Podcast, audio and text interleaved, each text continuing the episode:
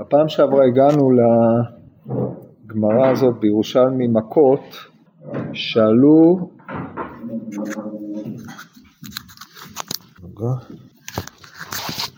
שאלו לחוכמה חותם מה עונשו, שאלו לנבואה חותם מה עונשו, שאלו לתורה חותם מה עונשו, ושאלו לקדוש ברוך הוא חותם מה עונשו. שנייה נשים את זה.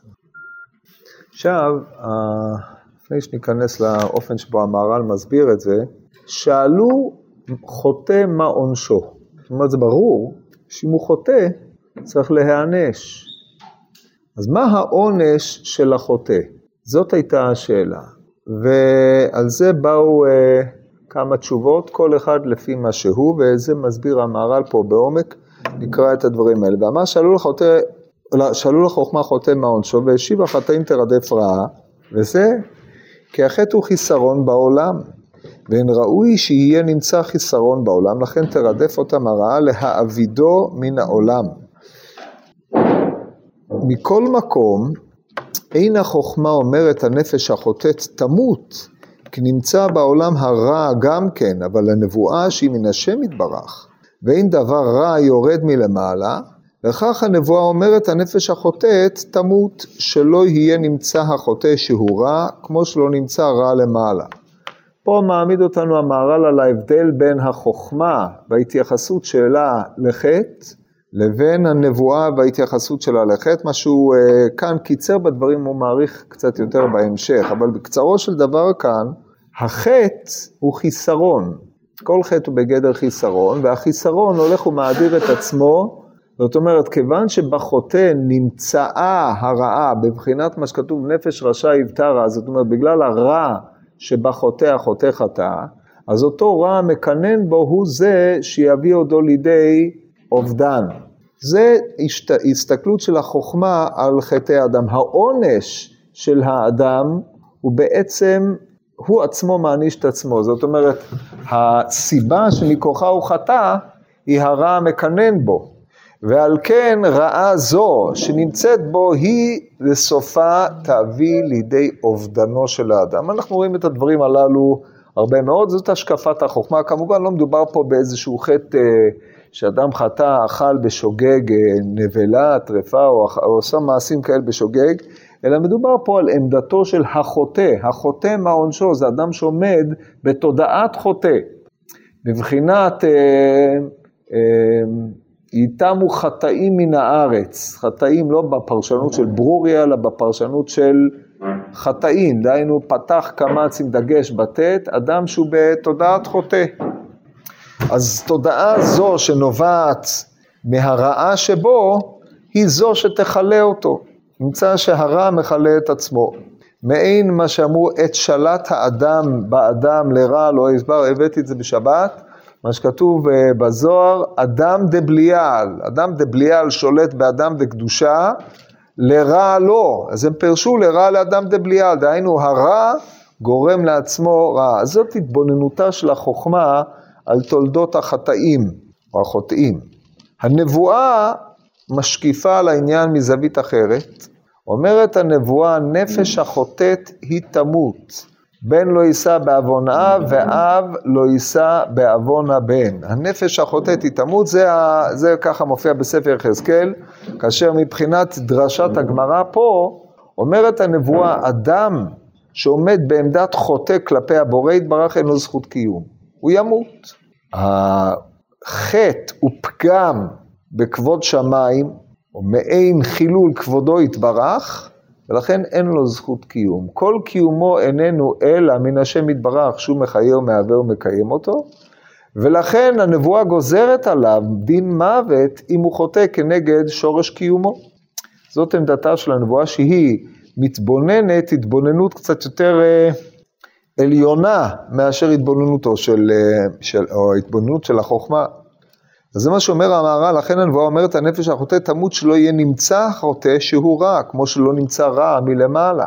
כי השפע השופע, רק שנייה אחת, השפע השופע עליו הוא כדי לעשות את רצון האל.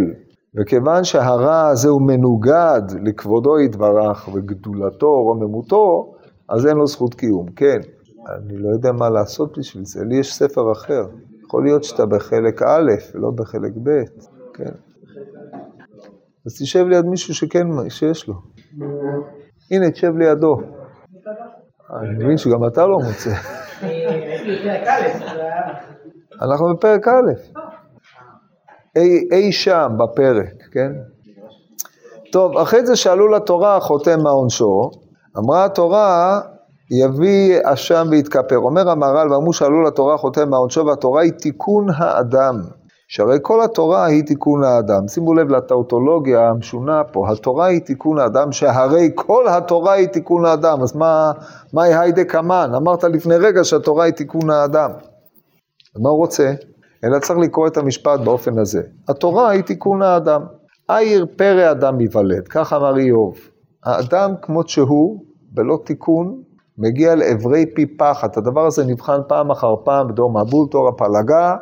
אתם יכולים לראות את זה בעולם, באפריקה ובשאר עניינים שלא נגע עליהם אור התורה, בשום צעד, לא, לא, בלי מתווכים. אין בינם, כמו שאומר הרמב"ן בדרשת תורת השם תמימה, אין בינם לבין הבהמות ולא כלום.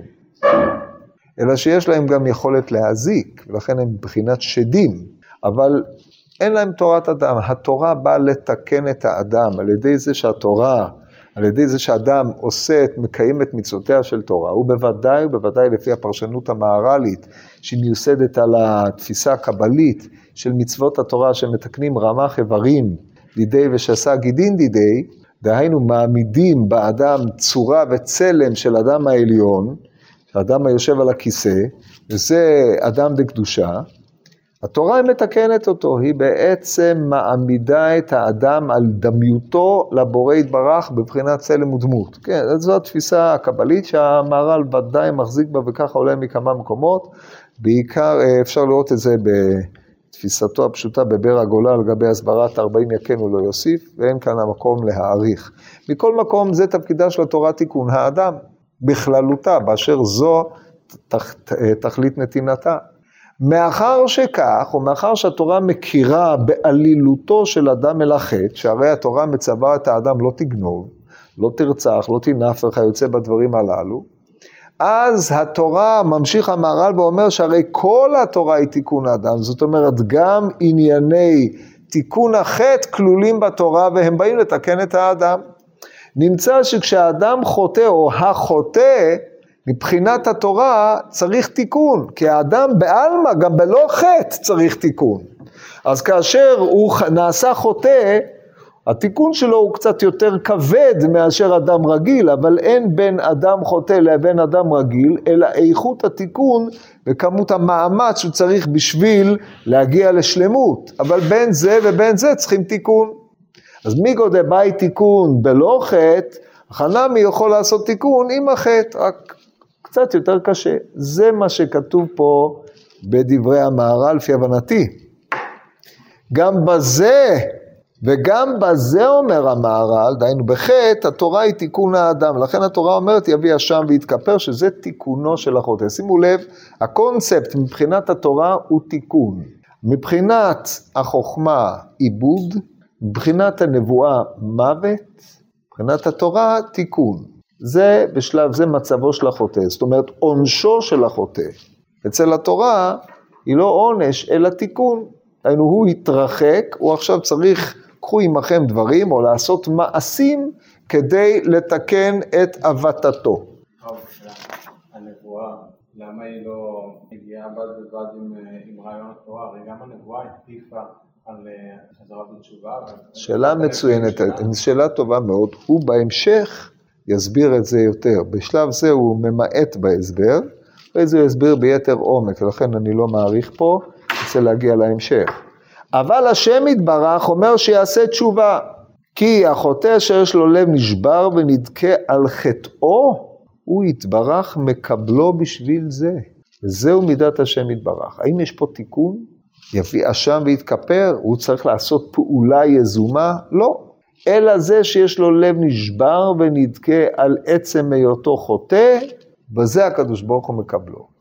עכשיו המהר"ל, מה שהוא יעליך ויעשה, הוא יביא מדרש לבסס את הקביעה הזאת, שדיברנו עליו קצת בשבת, מופיע בפרק שלישי. ולאחר מכן יעמיק את ביאור הירושלמי הזה בשני רבדים זה לפני מזה. אז עכשיו נעבור למדרש בזריזות. במדרש, כתוב בפסוק, זבחי אלוהים רוח נשברה, לב נשבר ונתקה אלוהים לא תבזה, היטיבה ברצונך את ציון, תבנה חומות ירושלים, אז תחפוץ זבחי צדק עולה וחליל, אז יעלו על מזבחך פרים. מה הקשר בין זה לזה? זה אחד העניינים שהמדרש יטפל בהם. אומרת הגמור אמר רב שועה בן לוי, כמה גדולים נמוכי הרוח, שבזמן שבית המקדש קיים אדם מביע עולה, שכר עולה בידו, מנחה שכר מילה בידו, מנחה בידו, אבל מי שדעתו שפלה, מעלה עליו הכתוב כאילו הקריב כל הקורבנות שנאמר זבחי אלוהים רוח נשברה. עכשיו הדבר הזה הוא לא קשור במישרין לעניינה של התשובה, כי נמוכי הרוח הם נמוכי הרוח בין אם הם חטאו בין אם הם לא חטאו, זה לא משנה, זו תכונה של אדם שזכה לשפלות שפלות רוח, כמו שכתוב מאוד מאוד הווה שפל רוח שתקוות אנוש רימה, זה מעלה גדולה יש בידו, זה כאילו הקריב כל הקורבנות כולם. אחרי זה יש מחלוקת משולשת ששניים מהשלוש דעות, שתיים מהשלוש דעות מובאות פה, שנוגעות לעניינו של בעל תשובה, בשביל זה הביא את זה המהר"ל פה. ממשיך המהר"ל ואומר, זבדי בן לוי ורבי יוסי בן פטרס ורבונו. דעת רבנן לא הובא פה כי היא איננה נוגעת לעניין התשובה. חד אמר, אמר דוד לפני הקדוש ברוך הוא ריבונו של עולם, אם תקבלני בתשובה, יודע אני ששלמה בני בונה בית המקדש ומקריב כל הקורבנות של התורה מן הדין קרא, זבחי אלוהים רוח נשברה, לב נשבר ונתקה אלוהים לא תבזה, ומיד, הפסוק אחרי זה, היטיב השם, היטיבה ברצונך את ציון, תבנה חומות ירושלים. מה עניין זה אצל זה? זה מה שאומר הדרשן הראשון, אם אתה מקבל אותי בתשובה, אני יודע שהבן שלי בונה את ירושלים, בונה את בית המקדש. חורנה אמר, מניין לעושה תשובה שמעלין עליו כי לא עלה לירושלים, בנה בית המקדש ומזבח והקריב כל הקורבנות שבתורה, שנאמר זבחי אלוהים רוח נשברה, עד כדי כך הפליגו במעלתו של בעל תשובה. אמר, אמר רבא בר יהודן, כל שפסל בבהמה הכשיר באדם, וכתוב שם במדרש, פסל בבהמה עוורת או שבור או חרוץ או יבלת, והכשיר באדם לב נשבר ונדכה. אה, המשך לשון המדרש. עכשיו המהר"ל מסביר את זה כי הדבר הזה נוגע למה שהקדוש ברוך הוא אמר, אם הוא עושה תשובה, אני מקבלו, כמו שנאמר, לב נשבר ונדכה, אלוהים לא תבזה. בשביל זה הוא הביא את זה פה ומסביר המהר"ל כך, פירוש, כי מי שיש לו לב נשבר ונדכה, דבר זה נחשב כאילו מקריב עצמו אל השם יתברך. למה? שהרי זובח רוחו ונשמתו. וכך אמר דוד, אם, קבלני, אם אתה מקבלני בתשובה, מובטח אני שיעמוד שלמה ויבנה בית המקדש, ועליו מקריב כל הקורבנות, מפני שיצא שלמה מדוד, שהיה מקריב עצמו בתשובה אל השם יתברך. וכך אמר, אם תקבלני בתשובה, אשר התשובה היא שמקריב עצמו אל השם יתברך, יצא ממני בן שהוא יבנה בית המקדש להקריב כל הקורבנות. על פניו הדברים הללו סתומים ביותר. מה זה קשור אחד לשני? בגלל שאתה מקבל אותי בתשובה, יצא ממני, ממני בן שיקריב כל הקורבנות? מה, מה ראיה? יצאו, יצאו גם בנים אחרים, כן? מה, מה הנקודה פה? אז כדי להבין את הדברים האלה, אמ, צריך להבין באופן הזה, בשלב זה. אדם, כשאדם בלב נשבר ונדכה, מה שדוד אמר, לב נשבר ונדכה, לפי התפיסה של הפרשן הראשון, הלב נשבר ונדכה היא הקרבה אל השם יתברך. כי מה שחוצץ בינו לבין השם יתברך הוא החטא, כמאמר הנביא, עוונותיכם היו מבדילים ביניכם ובין אלוקיכם.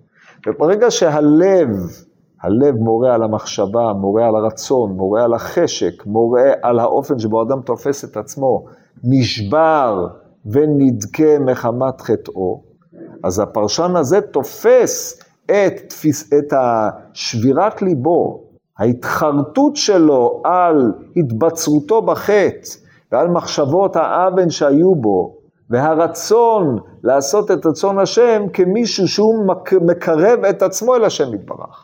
לעצמו הקרבה, הקרבה יותר גדולה, בהמשך זה יתעמק יותר, אבל על כל פנים, בשלב זה השב... הלב הנשבר והנדכה מזוהה עם עניין הקורבן, כאשר המהר"ל סבור שעניינו של הקורבן עיקרו קרבה, באופן שהקרבת הקורבן מקרב בין אדם לבורו, את זה הסביר באריכות בנתיב העבודה, ואנחנו לא נכפול את זה כאן, אבל זה הנחת היסוד.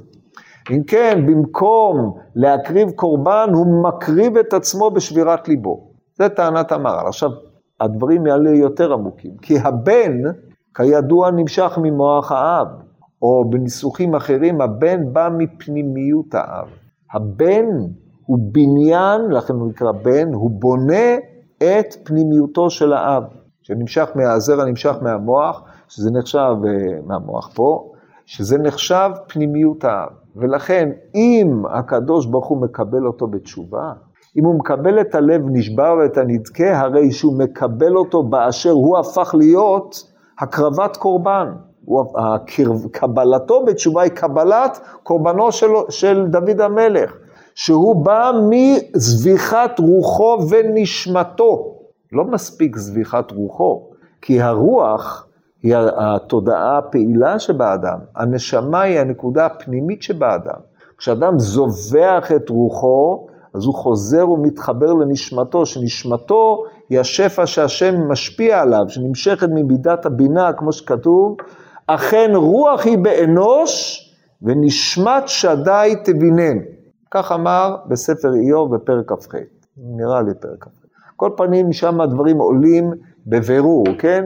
רוח היא באנוש ונשמת שדי תבינם, שהנשמה נמשכת מהמידה של הבינה, מכיסא הכבוד.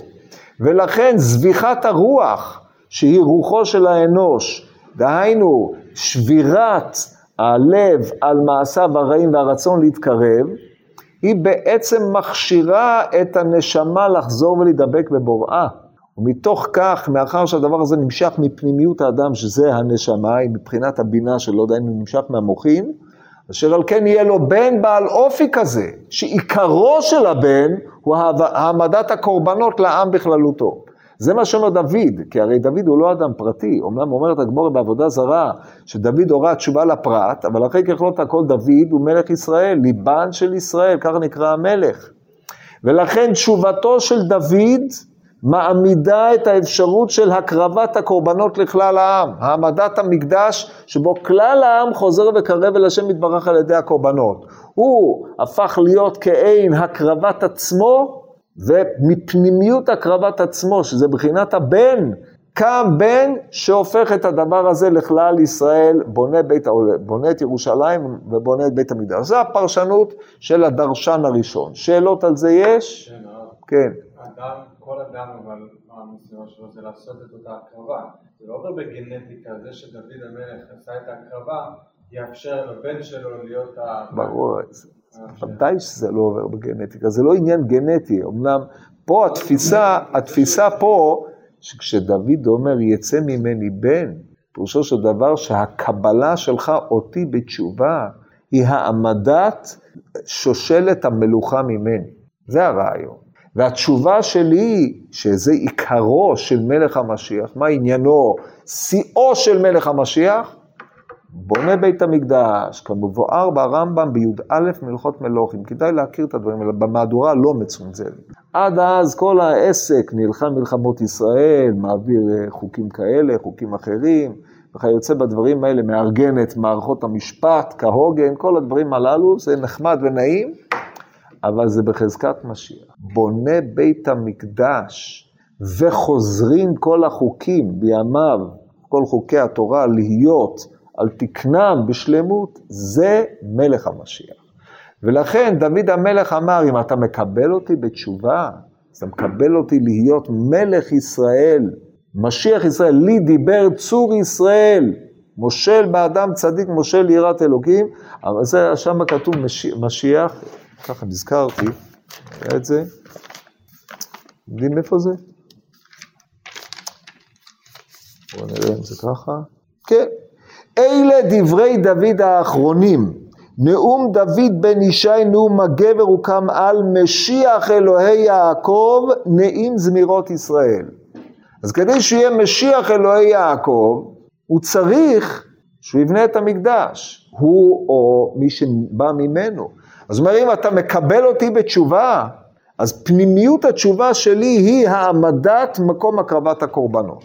זה המשמעות של הבן, לא בשאלות של גנטיות, שהזהות של האב והבן הם מקריים בלבד, רק יש להם אותם גנים, אבל הם אישויות חלוקות כידוע היום. טוב, זה גישתו של הראשון. הגישה של השני, מדבר על תשובת היחיד, ופה הדברים מרתקים, אני רוצה שתשימו לב ללשונו של המהר"ל. אחר סבר, עכשיו שימו לב לדיוקי הלשון. האדם עצמו נחשב כמו מקדש, שהאדם הוא כמו בית, או כמו בית נחשב. ואם האדם הוא קדוש, נחשב האדם בית מקדש קדוש.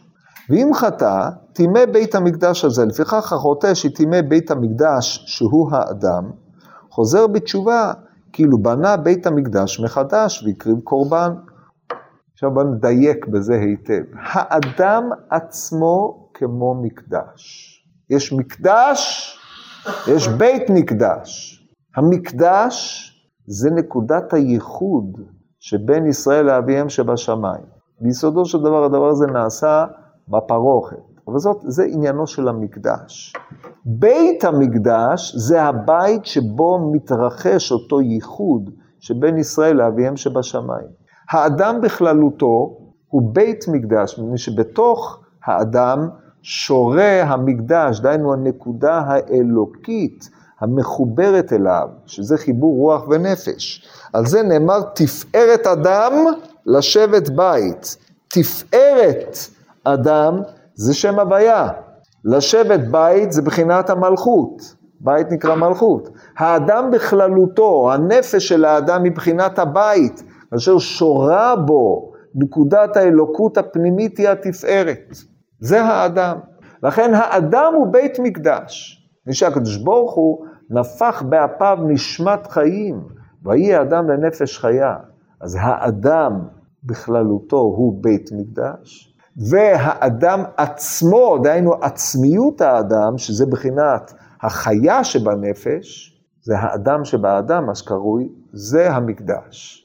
עכשיו, אם אדם חוטא, הוא מטמא את בית המקדש, וממילא הקדושה שבאדם מסתלקת. לכן, בטל הקדושה. זה כוונת המהר"ל בפסקה הראשונה, נראה את זה שוב. האדם עצמו, הדגש הוא פה על אדם עצמו. זה המונח האחד, נחשב כמו מקדש. זה האדם שבאדם. שהאדם, לא האדם עצמו, אלא האדם בכללותו, הוא כמו בית, או בית מקדש נחשב. ואם האדם הוא קדוש, נחשב האדם בית מקדש קדוש. ואם הוא חטא, טימא את בית המקדש הזה, מפני שהחטא מטמא את השיעור קומה הפנימי. אני חוזר למה שהסברתי קודם לכן, שאליבא דהמהר"ל, האדם, יש לו רמ"ח איברים, איברים דקדושה, שמלובשים בנפש, שמלובשים בגוף. זה האדם, פנימיות האדם היא רמ"ח איברים דקדושה כמו כדמות אדם על הכיסא.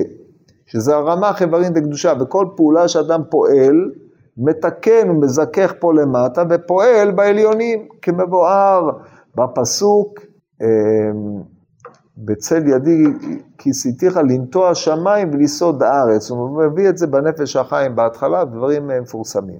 על כל פנים, זה עניין של האדם, הפנימיות שבאדם, שהיא בשיעור קומה של אדם למעלה. הוא מלובש בנפש, מלובש בגוף, ולכן הפעולות של האדם או מתקנות, ולחילופין, אם לא הם מטמאות את איברין דאדם דקדושה. לכן האדם טמא ומסתלקת ממנו אותה קדושה, כמו שכששמו צלם בהיכל, נסתלקה קדושת המקדש. הלך. כתוב בגמרא בראשון, יצא מכרוב החוצה, בקיצור, בעשר המסעות שמופיעות שם. טוב, עכשיו, כן. כתוב שבחטא האדם אה, המקדש, לא כאשר הוא חוזר בתשובה הוא בונה בסדר, עכשיו נסביר את זה, בדיוק לשם הגעתי. לפיכך החוטא שטימא בית המקדש, שהוא האדם, וחוזר בתשובה כאילו בנה בית מקדש מחדש, כן? המושג בנייה פה, או טהרת המקדש, היא-היא, זה לא משנה, זה אותו דבר, כן? זאת אומרת, בניית בית המקדש זה הכנת מקום לקודש לחול בו. אז טהרת המקדש היא הכנת הקודש לחול בו, כמו ביום הכיפורים. כתוב, כשהשם שוכן איתם בתוך טומאותם, הטהרה של המקדש שנעשית ביום הכיפורים, אה, וכיפר על הקודש מטומאות בני ישראל ומפי שם לכל חטאותם, וכן יעשה לו אל מועד השוכן איתם בתוך טומאותם. מה תכלית כפרת הקודש? כדי להשרות שכינה בישראל. אז הוא הדין, זה נקרא בניין בהקשר הזה. לפיכך החוטא שתימי בית המקדש הוא אדם וחוזר בתשובה, כאילו בנה בית המקדש מחדש.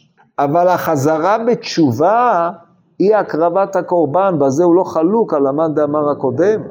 מפני שבחזרה בתשובה הוא חוזר ומתקרב אל השם יתברך בין שבירת רוחו, בנמיכות הרוח, וזה מה שהוא אומר קודם לכן, והקריב קורבן, ובלא זה, זאת אומרת, גם בלי שיחטא, הוא לא צריך לחטוא כדי להיחשב מקריב קורבן. גם בלא זה אמרו, גדולים נמוכי הרוח לפני השם יתברך, זה המאמר של רב שועה בן לוי, כמו שביע בן טיבה ענווה, שנחשב כאילו הקריב קורבן. רק שאין נחשב, דהיינו, אם הוא לא חטא, אז הוא לא נחשב כאילו בנה בית המקדש, מדוע? כי מעולם לא נחרב. אבל אם הוא חטא ונחשב כאילו החריב את הבית, או טימא אותו, רק החוטא שטימא, הוא ביטל בית המקדש, דהיינו ביטל עצמו. נסתלקו ממנו, כל הקדושה נסתלקה ממנו. הופך להיות כמו גוי, לא, לא כמו גוי, הופך להיות נטול קדושה, עם היכולת לחזור ולהקדיש, לחזור ולקדש את עצמו. נחשב תשובתו כאילו חזר ובנה אותו והקריב קורבן בתוכו. מהו הקורבן? שהוא מקריב מניחות הרוח. אז זאת השיטה, זאת אומרת, יש פה באיזה סברות נחלקו אם כן, לפי המאן דאמר ראשון הוא דיבר על דוד המלך, המאן דאמר השני דיבר על כלל התשובה, כי הפרק הזה פונה לכל האדם, ויש פה אם כן שני תהליכים, התהליך הראשון, סילוק הטומאה שנמסכת באדם בעקבות החטא, והדבר השני, הקרבת קורבן, מפני שזאת תכונת נמוכי הרוח. אז תרתי הוא דכאבית. יפה. עכשיו, ממשיך עוד לסיים את המימה הקודמת. אמר רבי אבא, כל שפסל בבהמה, כאשר באדם. פירוש כי הבהמה, הפסול שלה, כאשר יש מום בגופה, מפני שהמום הוא תחילת עיבוד הגוף. הגוף כאשר נאבד הוא חוזר לעפר, ואינו קרב אל השם יתברך. הבהמה, במה, שלמותה היא שלמות הגוף. אם יש חסרון בגוף, פסולה לקורבן, היא מום. מושכתם, ב, מושכתם בהם מום בם. אצל האדם, השבר כביכול, ברוח, כי הרוח היא האדם, כמו שאמרנו, הרוח היא באנוש, האדם הוא הרוח שבו, ויפח באפיו נשמת חיים. המום שברוח כביכול, שבירת הרוח, זה שלמות האדם. הוא אומר, כאשר רוחו נשברה מפני חטאו, הרוח כאשר נסתלק לגמרי ולמעלה, כדכתיב הרוח תשוב אל, אל האלוהים, לכן עולה כאשר נשבר גם כן.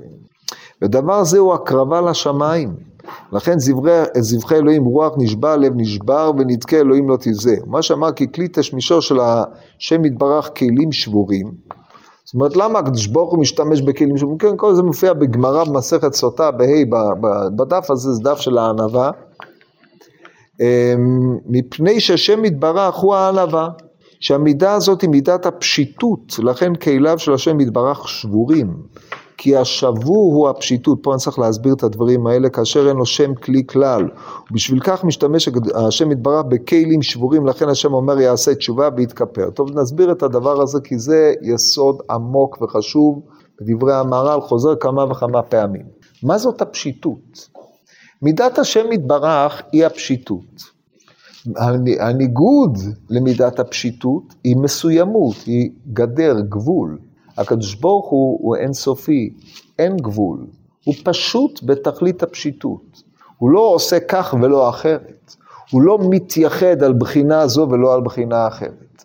ולכן הוא אינסופי, זה, זה בחינת האינסופיות. אין ערך אחד מקודש יותר מערך אחר. אין דבר כזה. זה שיא הפשיטות. שיא הפשיטות זאת הענווה, מפני שאין, הוא לא מתייחד, הוא נבלט בדבר אחד יותר מאשר בחברו. מאידך גיסא השם מלאך גאות לבש. כן, היה אחד שאמר, מה הוא גאה, אף אני גאה, כן? איך זה מסתדר? אבל גאותו של הקדוש ברוך הוא, כמו שכתוב, כי גאו גאה, אומר אונקלוס בתרגום שם, מתגאה על גאים. מי שכל גאה לא יכול, בעצם הוא, הגאות שלו היא איוולת. מפני שהיא תמיד מוגבלת, והקדוש ברוך הוא לא מוגבל, ולכן מבחינת ההתגאות שלו, הקדוש ברוך הוא תמיד מעליו. אז מה אתה מתגאה? אבל הקדוש ברוך הוא פשוט בתכלית הפשיטות, ולכן אני את צדקה ושפל רוח. הקדוש ברוך הוא מבחינה זו ההליכה במידה הזאת של הפשיטות היא רק אצל הענב. מה, מה עניינו של הענב? כאשר האדם, בהקשר הזה של מידת הפשיטות, יש כמה וכמה הגדרות לענב, ראוי לבדוק מה כתב רבי אברהם בן הרמב"ם בספר המספיק, צריך לדעת את הדברים שם, אבל המהר"ל פה מהלך בעניין אחר, ועיקרו של דבר הוא כתלהלן. האדם הוא כלי, מה שמאפיין את הכלי הוא שיש לו גבולות ובית קיבול. הגבולות שלו והבית קיבול הם אה, הופכות להיות הייחוד של אותו אדם. הוא מנכיח את עצמו ככלי, מנכיח את עצמו כבעל ייחוד מסוים, בעל תודעה עצמית, אני הוא כך וכך, אני הוא זה וזה, יש בי את זה וכיוצא בדברים האלה. בוודאי ובוודאי כאשר הוא בעמדת חוטא, או בתודעת אני עושה מה שאני רוצה, שימו לב לדגש על האני, אני רוצה, אני חושב, משמע אני קיים, אני מרגיש, משמע אני קיים, אני מתאווה, והרצון שלי הוא זה שמנכיח אותי בהיותי אני מובדל מן הבורא יתברך. יוצא שהכלי שבאדם הוא נקודת ההבדלה שלו מן, מן השם יתברך. לעומת זאת, מי שיש לו לב נשבר, בעצם הוא שובר את הבחינה המייחדת אותו, את הרצון העצמי שלו, את התודעה של אני עומד פה בעולם מול, ועושה מה שאני רוצה. מגיע להכרה שהרצונות שלו הם הבל. והרצון, הרי הוא שורש האדם, או הרצון המתגלה, הדעת העצמית שבו האדם בוחן את עצמו ביחס לאחרים, משווה את עצמו ביחס לאחרים, אני יותר מהם, אני פחות מהם, אני זקוק לאישור שלהם כדי להתקיים, ועוד כל מיני טיפוסים כאלה שסובלים מזה או מזה, כל הדברים הללו הם בחינת כלי, הענב שבר את הכלי הזה.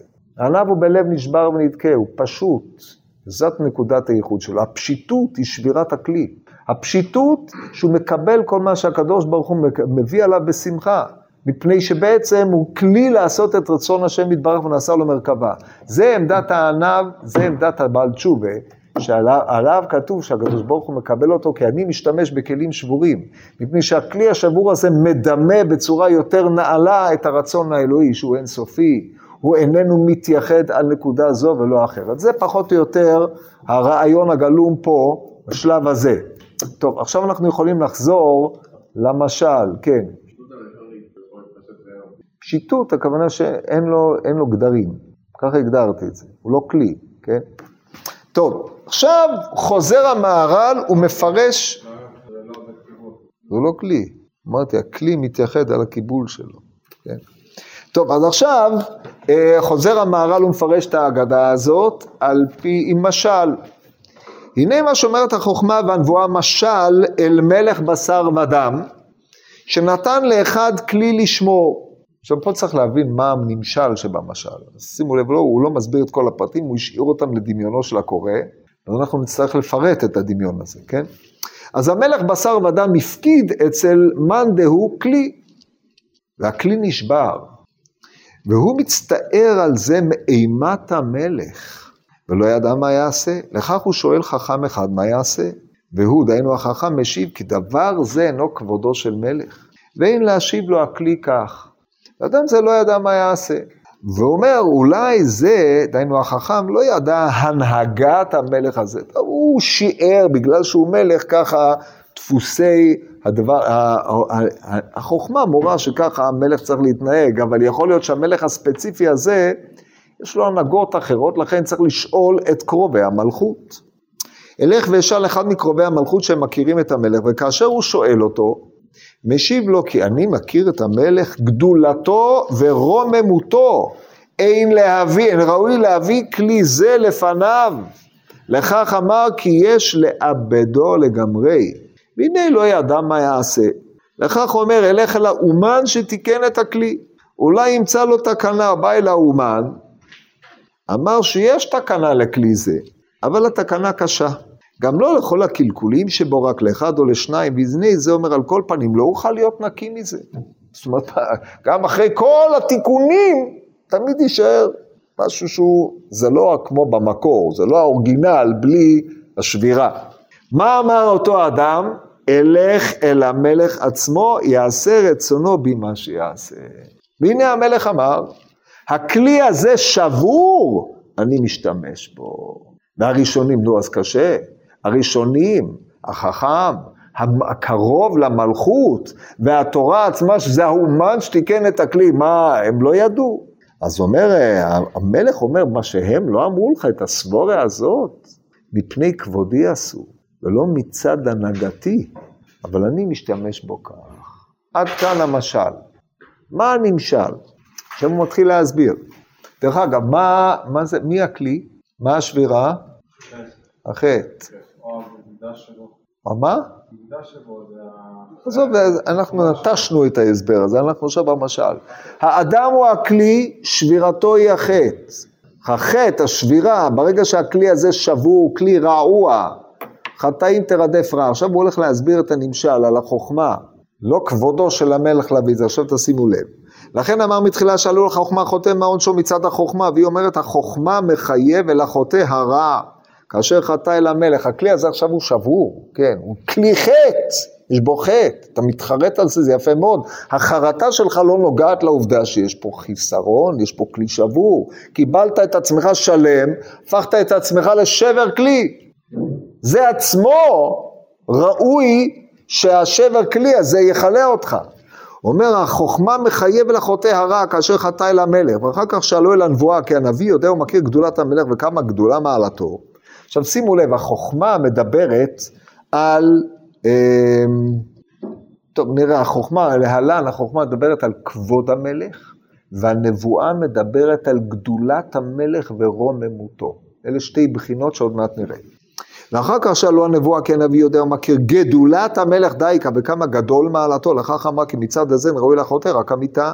לפי גודל חטאו שחטא למלך הזה, אתה קיבלת כלי שלם, שברת אותו, יש בזה ביזיון יותר גדול מלם, זה כלי מלך זה. לקחת כלי של מלך ושברת אותו. אז אשר על כן, בשבירת הכלי, נעשה, נגמר הזמן. בשבירת הכלי הזה, ביזית את כבוד המלך. פגמת בגדולתו ככל שהוא גדול יותר, הכלי הוא יותר גדול. לקחת כלי של מלך, הפכת אותו לסמרטוט, עכשיו אתה בא בטענות, אתה מצטער על זה? מה, מה, מה צערך נוגע לדבר הזה? זה נורא ואיום. ואחר כך שאלו לתורה, כי בתורה ברא השם יתברך את עולמו, התורה היא יוצא, התורה הסתכל באורייתא או ברא עלמא, התורה היא התוכנית של אותו כלי, תוכניתו של האדם. גם, גם יש בתורה, אחר שחתם מתקלקל בריאתו, יש בתורה גם כן תיקון לאדם. אחר כך שאלו אל השם יתברך בעצמו, אומר, בכלי שבור אני משתמש, כמו שאמרנו שכל כליו שבורים, עד כאן המבוא, למשל, ועכשיו ההסבר היותר עמוק, אבל אה, עכשיו נלך להתפלל.